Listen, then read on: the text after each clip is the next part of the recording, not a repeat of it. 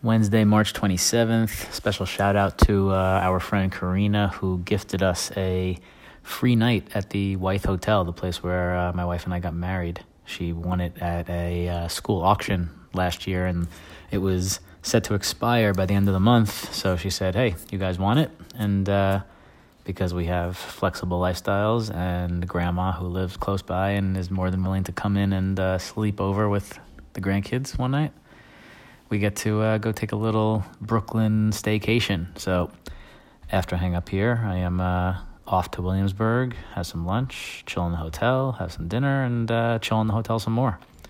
Not a bad gig. Hope you guys are having a great day. See you tomorrow.